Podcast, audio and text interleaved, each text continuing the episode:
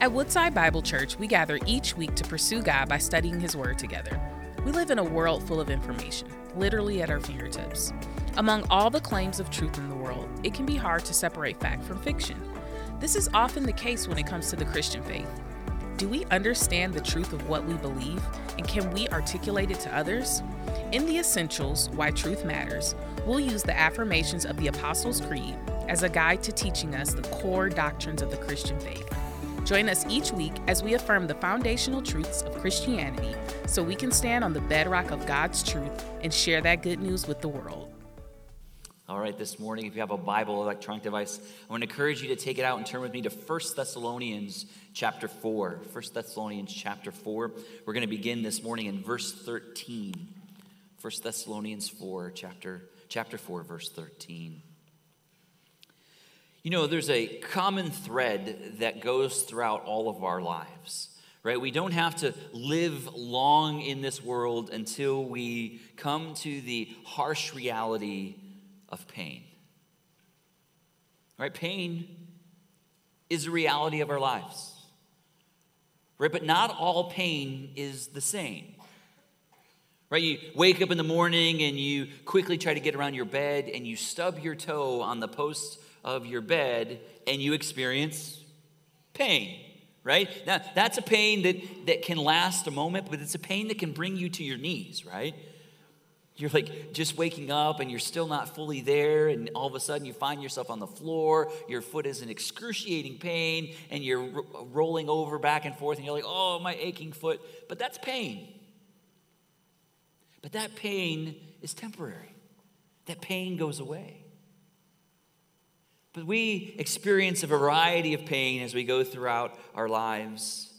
But I think the most, I think the, the deepest pain that we can experience on this side of heaven is the pain of losing a loved one.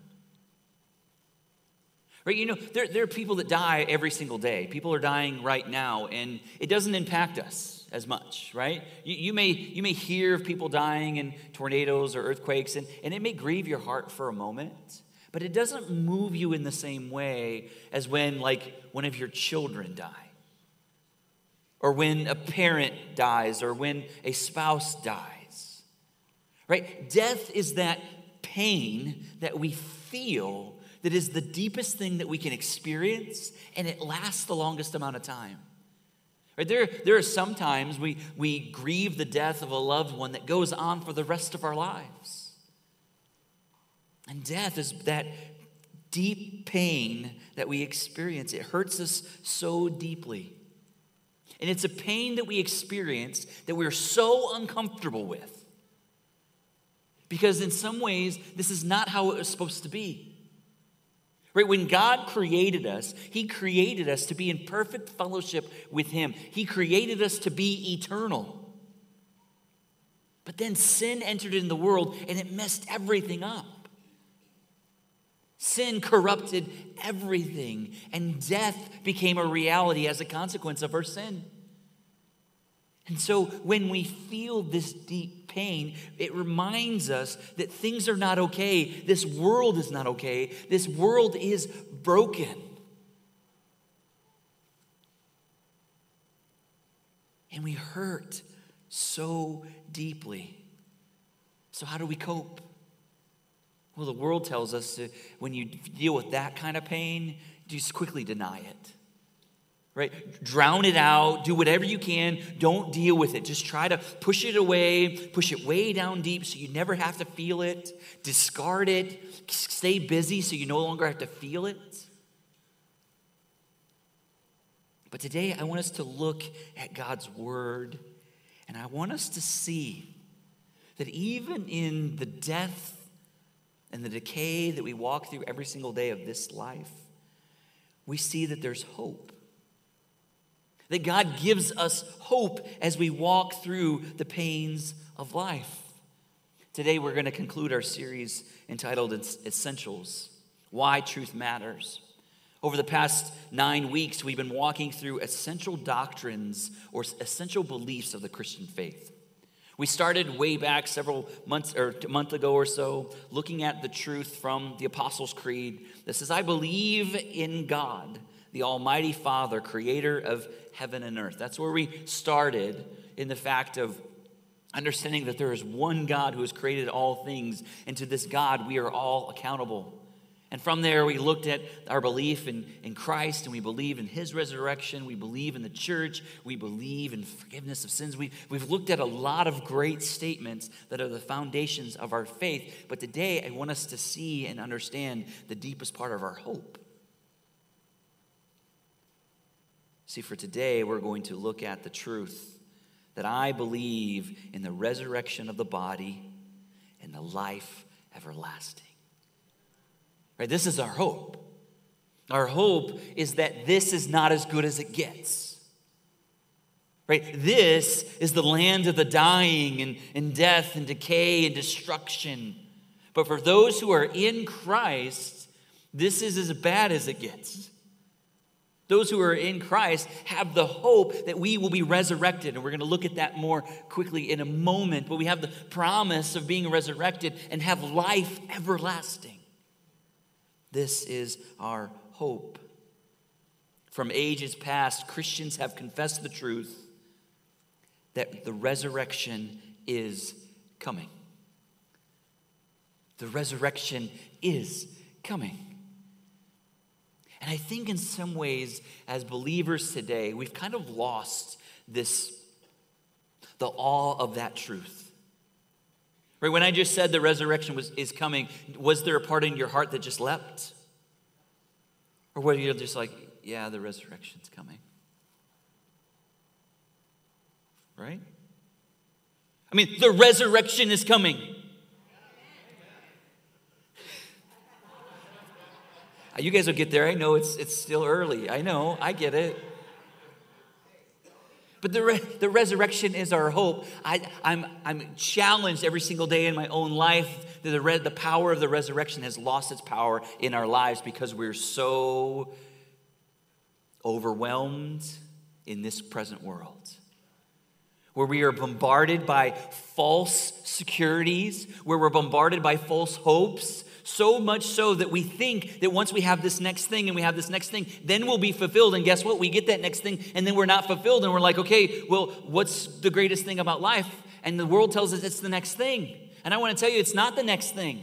It's not getting married. It's not having a job. It's not having kids. It's not having grandkids. It's not retirement. The greatest thing is the resurrection. Because that is our hope. And today, as we look at 1 Thessalonians chapter 4, that's what we're talking about. Paul is writing this letter to the church, to the believers in Thessalonica. Uh, Thessalonica, the, this church here, was a church that Paul helped plant. And now, as he's writing them in words of encouragement, he's wanting to remind them of certain things. Because as they go through life, they, they sometimes can get confused, just as we can get confused. And so Paul here is writing them about specific concerns that he sees as they're a growing, maturing church. He wanted them, he wanted them to guard themselves about specific things. And today in our passage, we're going to see specifically, he wants them to know about the resurrection. There's something about the resurrection that helps us walk through the pain and grief of life today. There's something about it. And I hope today we're able to capitalize how the hope of the resurrection helps us deal with the pains of life today. Today, Paul is going to give us three ways that as believers we are to live in light of the resurrection.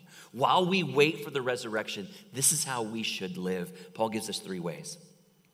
The first, as we wait for the resurrection, we are to grieve with hope. Grieve with hope. Look with me in verse 13 of chapter 4. Paul writes, But we do not want you to be uninformed, brothers, about those who are asleep, that you may not grieve as others do who have no hope. For since we believe that Jesus died and rose again, even so, through Jesus, God will bring with him those who have fallen asleep. Paul is encouraging us to grieve with hope. You see, the Thessalonians had a problem.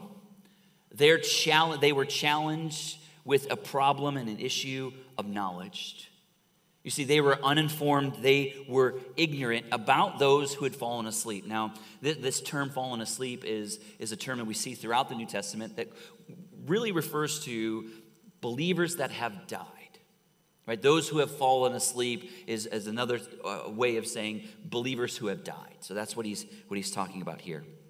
He says, I want you to not be informed about those who have fallen asleep. See, the Thessalonians were ignorant about the fact of what happens when they die. And they were living in a culture that dealt with death in a specific way. And they were, had begun adopting those practices into their own faith. The world grieves in this way, and so the church believed they were supposed to grieve in the same way as the world. And Paul's like, no, no, no, no, no, no. Don't grieve in the way that you see the world grieving because they have no hope. Instead, we are to grieve because we have hope. That seems counterintuitive. Right? Grieve deeply because you have hope? Absolutely. Because there's a gift in grieving. There's a gift in grieving that the world does not understand, the world cannot experience. In some ways, how we grieve is a testimony of our faith in Christ. If we grieve well, we make much of Christ. If we grieve little, we make little of Christ. That doesn't seem to make sense, but that's what Paul is saying here. We grieve as those who have hope. Paul here is pointing to the truth that when we trust in Christ, when we come to the place of trusting in Christ as our Lord and Savior, we have this beautiful proposition of being in Christ. This is one of the beautiful things that Paul writes about in his other writings in the New Testament. It's this idea that we're no longer in the world, but we are in Christ. And being in Christ affords us specific things. First, speaking in Christ affords us that we are not just generally united to Christ, but we are specifically united to Christ in his death and in his resurrection. So, in other words, of saying that, his death counts as our death, and his, his resurrection guarantees our future resurrection. I love how Paul writes in, in Romans chapter 6, verses 4 and 5. He says, We, being those who believe in Christ, were buried, therefore, with him, in order that, just as Christ was raised from the dead by the glory of the Father, we too might walk in newness of life. If we have been united with him in a death like his, we shall certainly be united with him in a resurrection like his. The hope that we have in Christ is that we will experience a resurrected life. That though our body will die, this body that I'm currently in, the body that you currently are in, is going to die. But the hope that we have in Christ is that we will be resurrected, that we will experience the same resurrection power that Christ experienced, we will experience it ourselves. Now, as a, a pastor, I've had a lot of opportunities to not only attend funerals or memorial services, but I've had opportunities to lead in memorial services and funerals. And most of the, I've had the blessing of most of the services that I've done or been a part of have been believers. And there's something special about attending the funeral or memorial service of a believer. It's a celebration of life. It's a celebration of a homegoing, of one that is going to be absent from the body, but to be present with the Lord, which is our ultimate hope. But I've also been to funerals and memorial services of unbelievers. These are difficult. These are difficult to walk through. And you know what I hear at both? And I'm not, I'm not one to sit and judge whether a person has faith or not. That's, that's not my, my point. But there, you go to some services where everyone is like, that person was not a believer, but they still say the same thing. That person is in a better place. No matter, no matter where you go. You may have someone that's an atheist their whole life, and you'll go to their funeral, and, and somehow we, we come up with these pithy sayings to, to, to help our, our grieving hearts cope or, or to, to drown out the pain that we really feel. Right? Because if you're a believer and you question the salvation of someone and you attend their funeral, that should cause you to weep the whole time. That should cause you to have nightmares at night because you know that person is not in the presence of the Lord. But instead of dealing with those harsh realities, instead of really thinking through that and allowing our hearts to be broken, we just give the pithy saying, oh, that person's in a better place. That's not true. It's not true. Not everyone that dies goes to a better place. There are two places that our eternity is. Either we will be in the presence of the Lord in heaven, or we will be in a place called hell. Those that, that live their lives rejecting Jesus as their Lord and Savior, their end is hell. Where for eternity, the Bible says there's weeping and gnashing of teeth, where the powerful wrath of God is being poured out on those that are disobedient for all eternity. You can either allow you to receive the, the wrath of God that was poured out on Jesus, or you can receive the wrath of God that's poured out on yourself. That's, that's, that's it. But yet we live in a world where people want to somehow soothe their conscience. And in reality, unbelievers have no hope. They don't really grieve. They push the pain down, they deny it, they drown it out.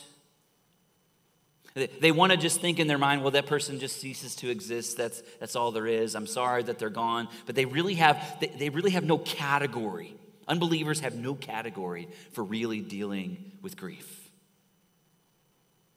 They can feel something, but they don't have a category for, grief, for really grieving. And Paul is telling us here is that we as believers are not to grieve like that.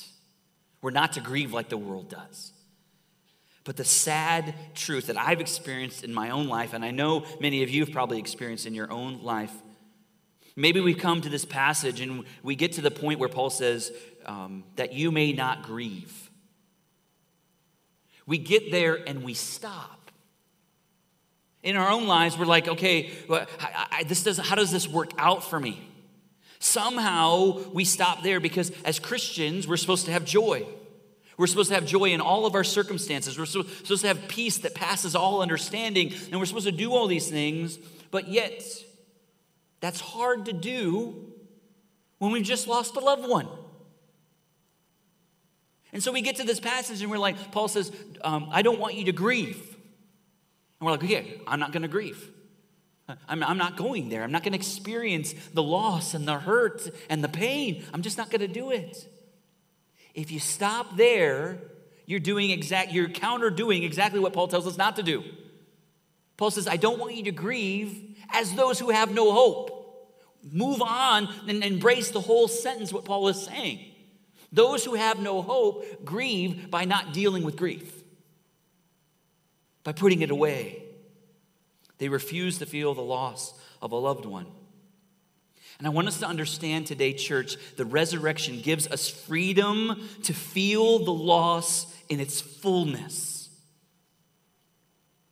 The resurrection, I'm going to say it again. The resurrection gives us as believers the freedom to feel the loss in its fullness.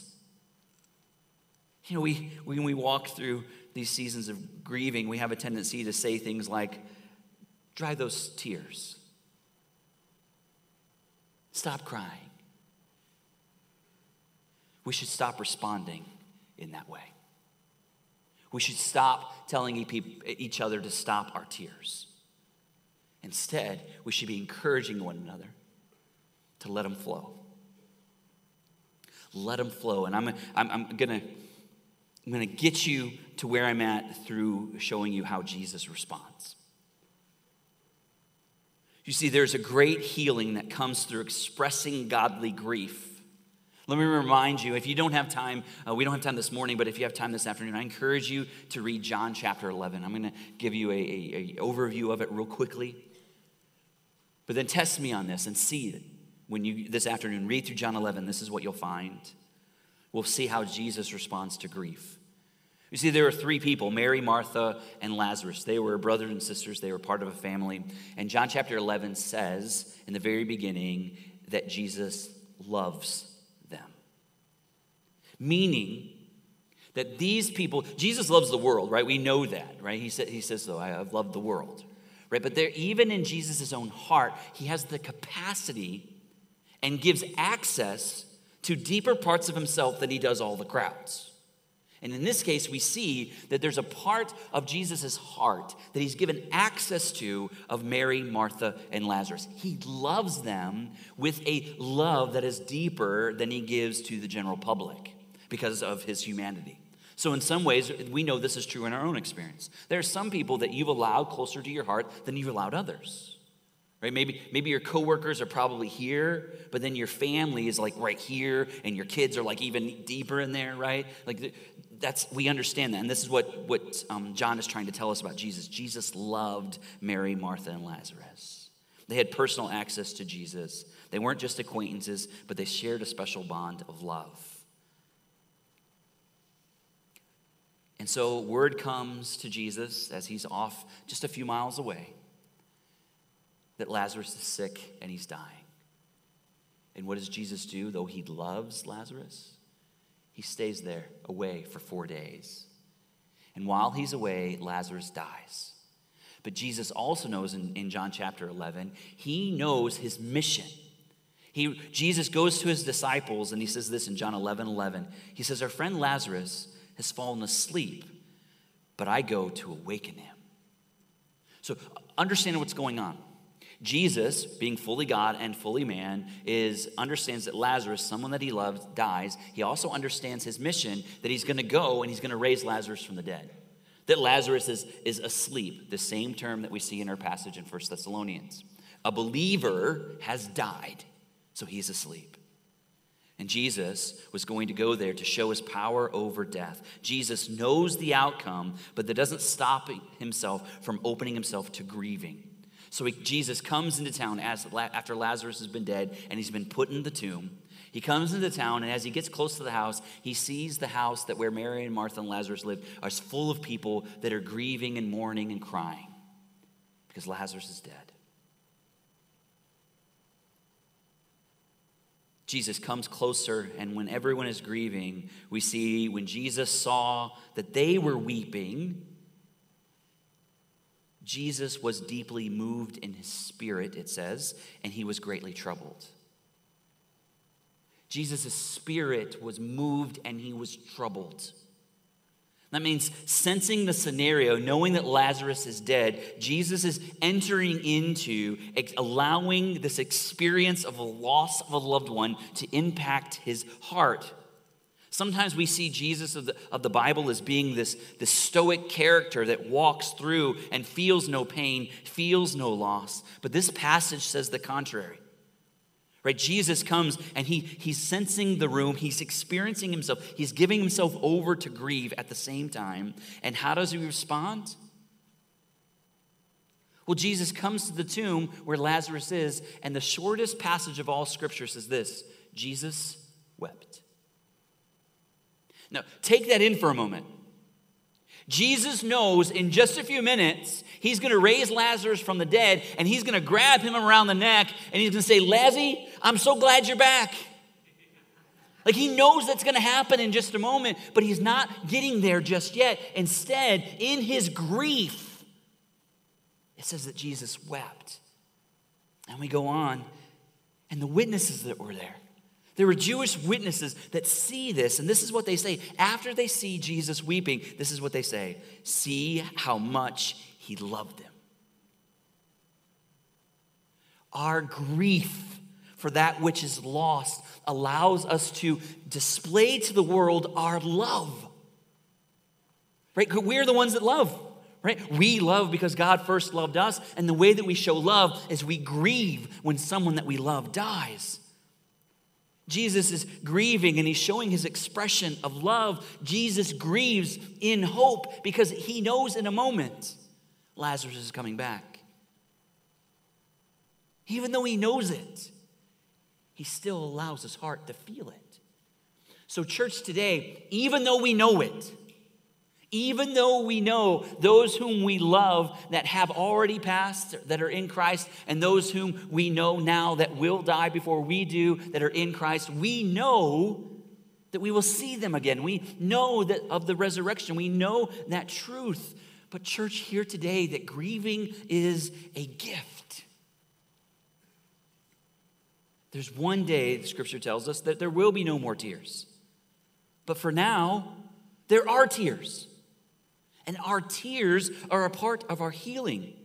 Our tears allow our hearts to speak about how much we value that which was lost.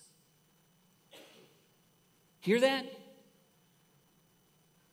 Like when we grieve, it speaks to how much it hurts us that this person is no longer here.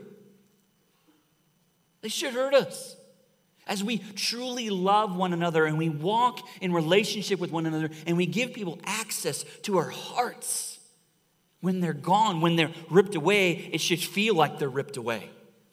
And we should grieve.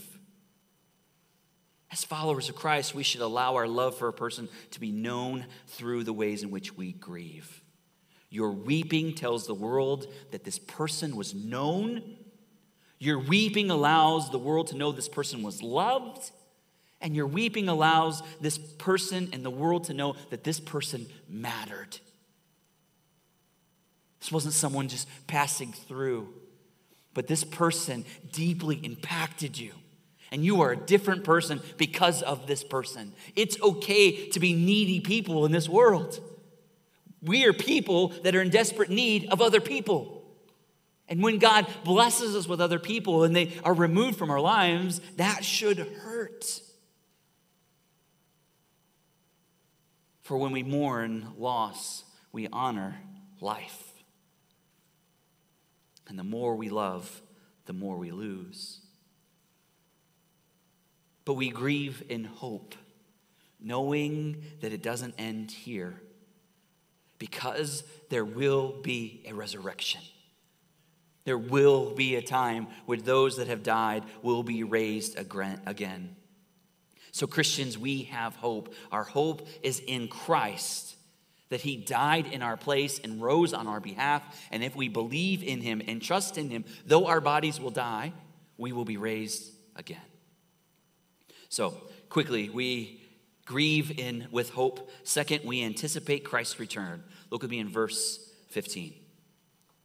For we declare to you by a word from the Lord that we who are alive, those who are left until the coming of the Lord, will not precede those who had fallen asleep. For the Lord himself will descend from heaven with a cry of command and the voice of the archangel and with the sound of the trumpet of God. And the dead in Christ will rise first. Then we who are alive, who are left, will be caught up together with him in the clouds to meet the Lord in the air. And so we will always be with the Lord. The fulfillment of our hope comes when Christ returns. The fulfillment of our hope comes when Christ returned. Our hope began when Christ came as a baby in a manger. Right? Our, our hope begins there. Then our hope was sealed at the cross. Our hope was sealed. It was the promise that because Christ was raised from the dead, that we too will be raised again. And so the fulfillment of our hope comes when Christ's return. In this passage, we see, and we're reminded that, that, that Paul is kind of showing us the difference. Remember when Christ came first? The first time he came, he came in obscurity. Right? Only a few handful of people knew that he was here. Right? He was a baby born in a major, an obscure little town called Bethlehem. Not even, eh, there's no room in the inn, so he was out in the middle and laid in a manger, all of that. Right? But look at when he comes again. He, he's not coming in obscurity. When he comes again, he's coming in full visibility. He's coming with authority, he's coming with power. Verse 16 says, For the Lord himself will descend from heaven with a cry of the command, with the voice of the archangel, with the sound of the trumpet of God. So when Jesus comes again, the world is going to see it. It'll be impossible to miss. And what Paul is trying to do here for the Thessalonians is he's trying to clear some things up. Right? Not only is Jesus coming back, but he's coming back, and there's some questions about who's going to rise and how is it going to rise and when we're going to rise. And sometimes we even have questions like that. Right? We come to this passage, we're like, okay, well, when the resurrection happens, is it going to become pre trib, post trib, mid trib, whatever? And I'm not even going to get into that right now. Because we, we don't have time. If you look at the clock, you're like, hurry, got to wrap, put a bow on it, Pastor.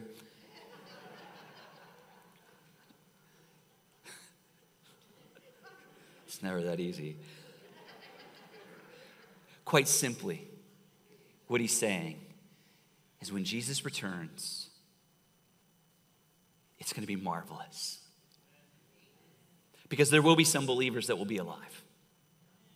Some believers will be here on earth. They'll see Christ returning, and they'll be like, "Oh my goodness, it's happening! It's real! It's happening right now! Oh my goodness!" And then what you'll see is you'll see those that have died that are asleep will be raised, and they'll be going into heaven as Christ is coming down. They will meet Jesus in the air, and then what's going to happen? Those of us that are alive at that time, guess what? We'll be going up with them, and we'll be going up into heaven to be with Jesus forever. Can I get an amen?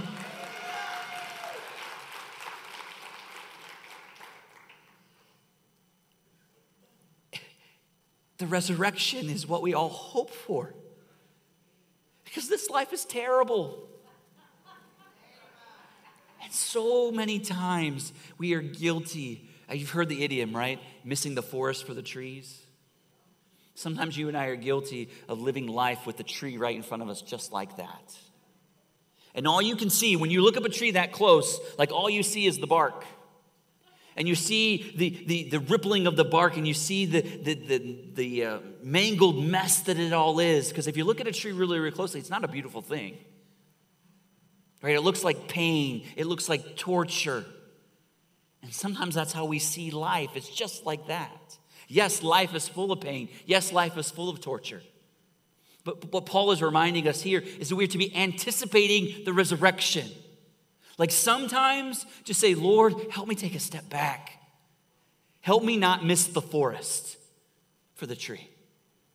Yeah, let me experience my pain. Let me experience all that. But sometimes I need to be reminded this is not as good as it gets. This is supposed to be difficult. Because in our difficulty, it reminds us that we are needy people and it's okay to be needy. But your greatest need is a Savior. If you don't have that, you have no hope.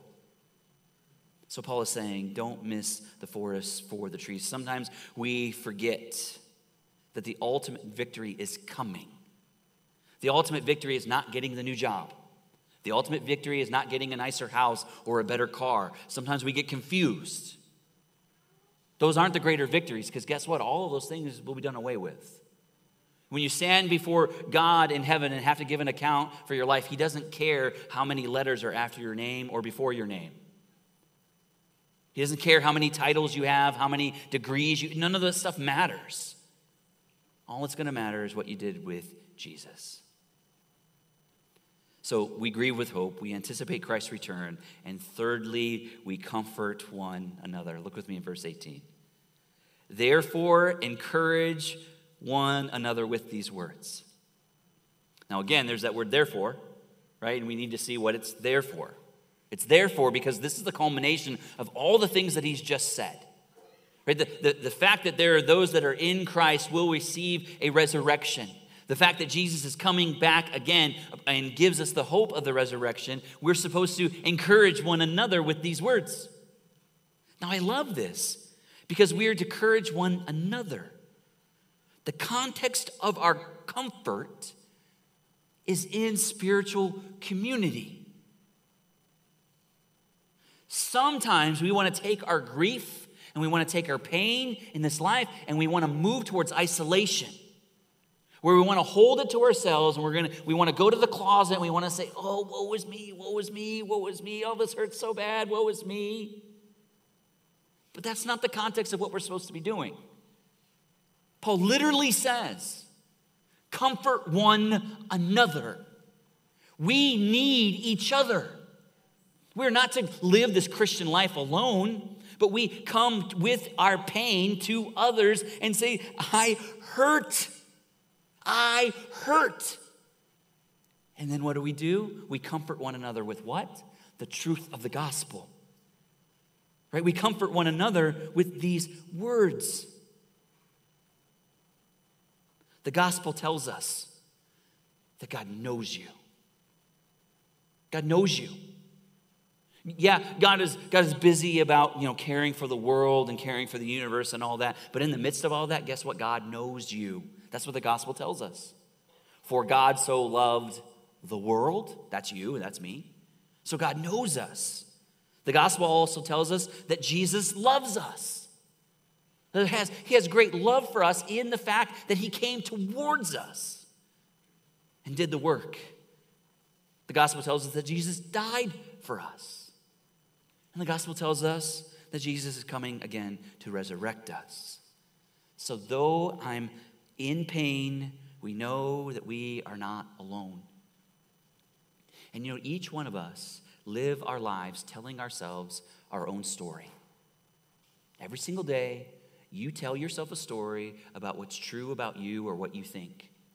And guess what? It's possible that you are telling yourself lies. Lies that say, hey, I'm not good enough. Lies that say, I'll never measure up. No one can love me.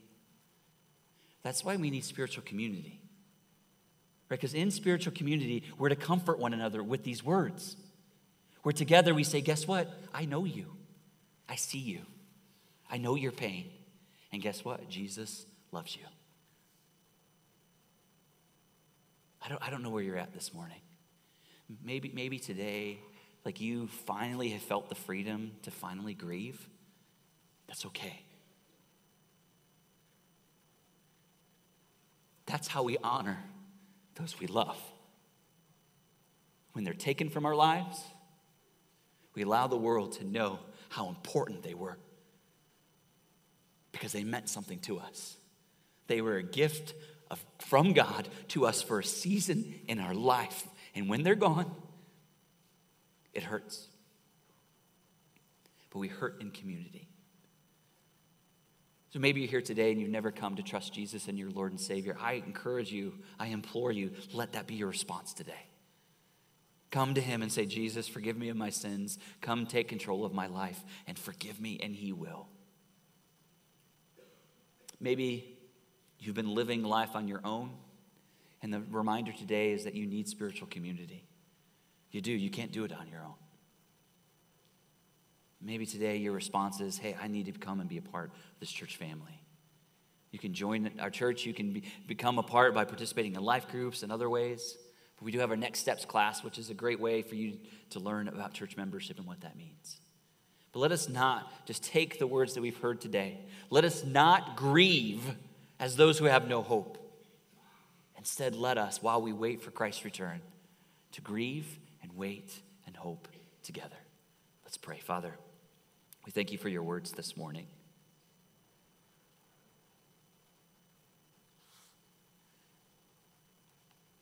Thank you, Father, that you understand our grief.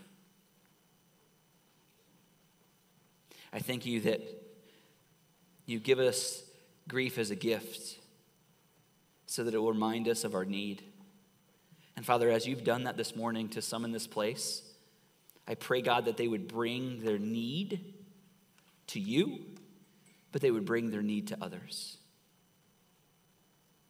Father, you don't call us to suffer in silence, but you call us to suffer well in community. And yeah, life's not always full of joy, it's not all rainbows and butterflies.